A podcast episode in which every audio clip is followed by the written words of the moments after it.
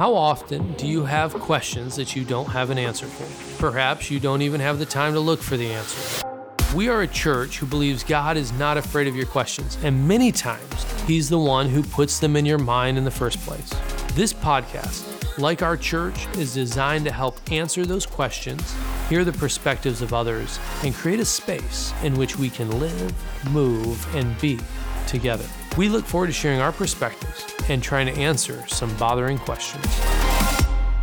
This is a series, Letter to Wilanów, and today's bothering question and topic is What is your calling and how do you live it out?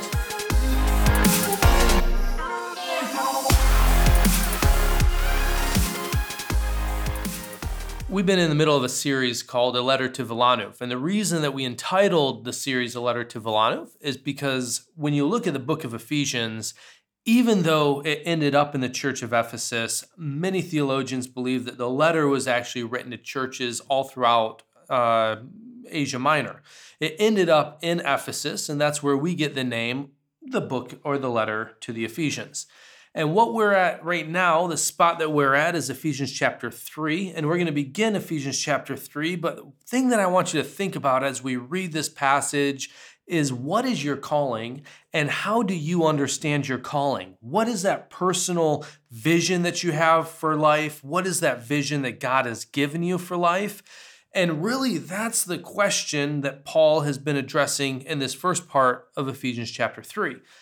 I remember growing up feeling like a calling for me was this supernatural thing that was supposed to happen an angel, a fiery bush uh, these are the pictures of people being called into ministry that we see in Scripture. We see Moses, we see uh, others who have had these moments that would really be considered a supernatural calling. The truth is, though, the majority of people never experience that. You won't experience it. I never experienced it. Uh, and yet, those are the things that we tend to look to.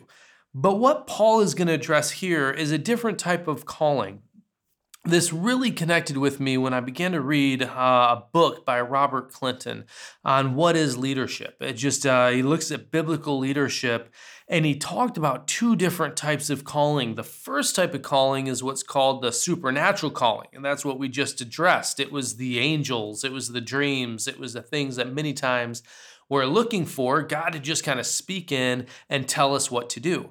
But then there's a second kind of calling.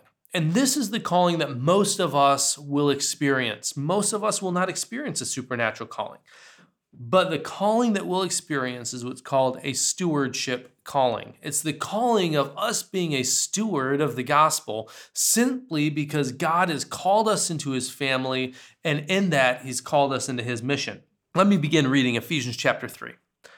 For this reason, I, Paul, a prisoner of Christ Jesus, on behalf of you Gentiles, assuming that you have heard of the stewardship of God's grace that was given to me for you, how the mystery was made known to me by revelation, as I have written about briefly. When you read this, you can perceive my insight into the mystery of Christ, which was not made known to the sons of men in other generations, as it has now been revealed to his holy apostles and the prophets by the Spirit this mystery is that the Gentiles are fellow heirs, they're members of the same body and partakers of the promise in Christ Jesus through the gospel. Of this gospel I was made a minister according to the gift of God's grace, which was given to me by the working of his power. To me, though I am the very least of all the saints, this was this grace was given to preach to the Gentiles the unsearchable riches of Christ and to bring to light for everyone what is the plan of the mystery that is hidden for ages in God who created all things, so that through the church, the manifold wisdom of God might now be made known to the rulers and the authorities in heavenly places. This was according to the eternal purpose that he has realized in Christ Jesus our Lord, in whom we have boldness and access with confidence through our faith in him. So I ask you not to lose heart over what I'm suffering for you, which is for your glory. That is Ephesians chapter 3, verses 1 through 13. And what you notice here is this simple phrase a stewardship of God's grace. This concept of having these two supernatural calling and a stewardship calling is important for us to understand and to wrestle with. I remember before I was looking at moving to Poland, I, really was seeking for God to give me a supernatural calling. I wanted Him to do something that was going to be clear so that I knew, all right, God has called me to go to Poland. And I remember what I did. I actually took a, uh, a tent, I went up to a mountain because around Chicago where we lived, uh, there's not mountains in Chicago. It's like, it's big hills, and they're actually in Wisconsin. But I, I took a tent to a big hill in Wisconsin, and right on the edge of this cliff, I, I set up my tent, and I was just going to be in a time of prayer and fasting. It's going to be three days, just me and God, and me seeking for this supernatural calling. And I remember that night, I, I had prayed, I had uh, been reading my Bible and I asked God, I said, Lord, if you want me to move to Poland, if you want us to be able to settle there and just do ministry, then I'm going to pray and ask that you'll give me a sign. And usually what we do is we call it a sign. And I looked up around me and it was around October and the leaves had been changing colors and it was just gorgeous where I was. It overlooked a big river and I could just see for miles just tree upon tree on this cliff. And above my tent was this tree, it had quite a few leaves on it, all different colors. And I said, God, if you want me to go to Poland, then I'm going to ask that tomorrow when I wake up, all of the trees on this leaf, on this, uh, all the leaves on this tree will be on the ground, and that'll be my sign. You know, there'll be tree leaves all around, and the tree will be empty, no leaves. So I went to bed that night, praying this prayer, seeking this sign, and all night I heard the wind blow. And I mean, it was blowing hard. And I thought to myself, yep, the leaves are coming off. I was praying. I'm like, God, you know, this is the sign that I need. And morning came. I unzipped my tent, went outside, and I actually think that the tree grew more leaves. There was not a single leaf on the ground. There was nothing that I had asked for. It looked like uh, it was springtime in full bloom, and I thought to myself, man, God, I, I really wanted a sign. I wanted some kind of a confidence knowing that I was going. But what I realized through this process is that in my life, God does not give me signs like that. What he does is he calls me to be a steward of his grace. And I began to look at the things in my life. I looked at a Polish wife. I looked at our heart for Poland. I looked at our heart for ministry. I looked at the ministry relationships that we already had here. I looked at what God had done in my own heart. And what came to me is that God had called me to be a steward a steward of all the things that he had given me. And he didn't care where I went and he didn't care what I did. What he wanted me to do was just be able to serve fully, to love people, and to do the very best that I can with the things that he's entrusted me. And the stewardship was a stewardship of the gospel of grace. And what God has called each of us to, you, me, all of us. He's called us as we have received the gospel to be a steward of it. And what he means is that he's entrusted you with something that he wants you to manage well.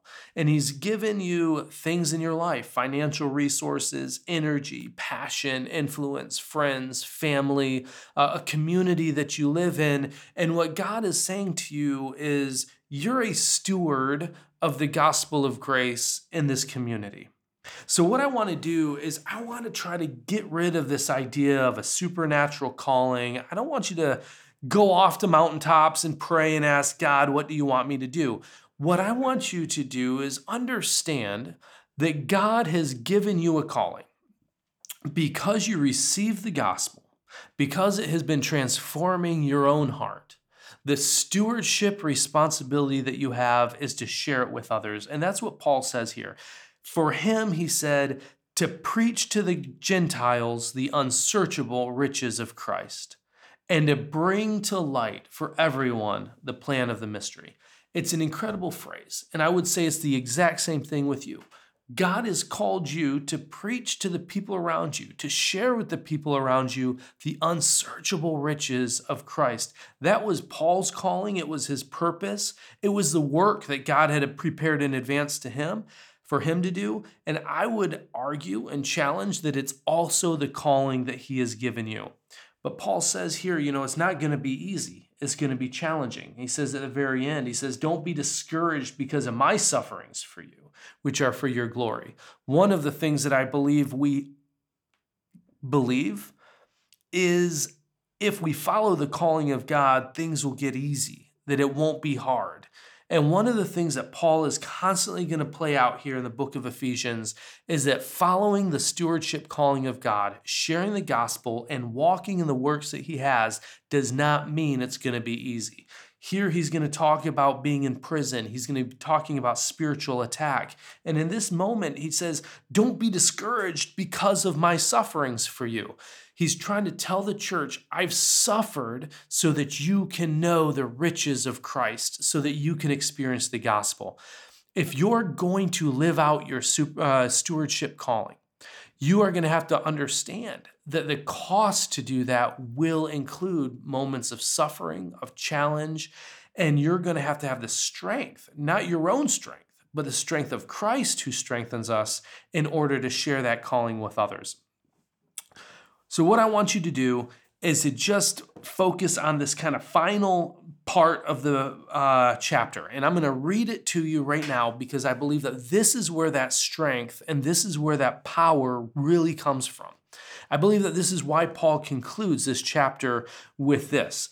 He says here, For this reason I bow my knees before the Father, from whom the whole family in heaven and on earth has its name that according to the riches of his glory, he can grant you to be strengthened with power through his Spirit in your inner being, so that Christ would dwell in your hearts through faith, so that you, being rooted and grounded in love, may have the strength to comprehend with all the saints what is the breadth and the length and the height and the depth, and to know the love of Christ that surpasses knowledge, so that you would be filled with all the fullness of God.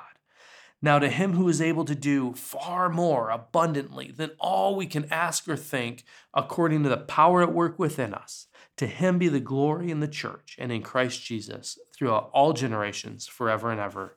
Amen. I believe that he actually calls us here to embrace this pattern of prayer. And the things that he's praying for for these saints is that they would have the strength and understand the love of Christ in order to live out that stewardship calling. This is the final part of Ephesians chapter 3, and next week we're going to jump into a transition that Paul's going to make from a lot of the theological foundations to many of those practical uh, applications to what we've been reading. So, thank you for listening to this episode of A Letter to Wilanów, and we will talk again next week.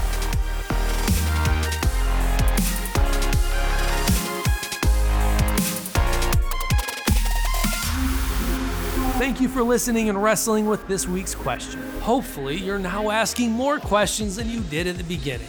As always, if you loved it, then like it, subscribe, share it with others. Check us online at schwilanów.pl.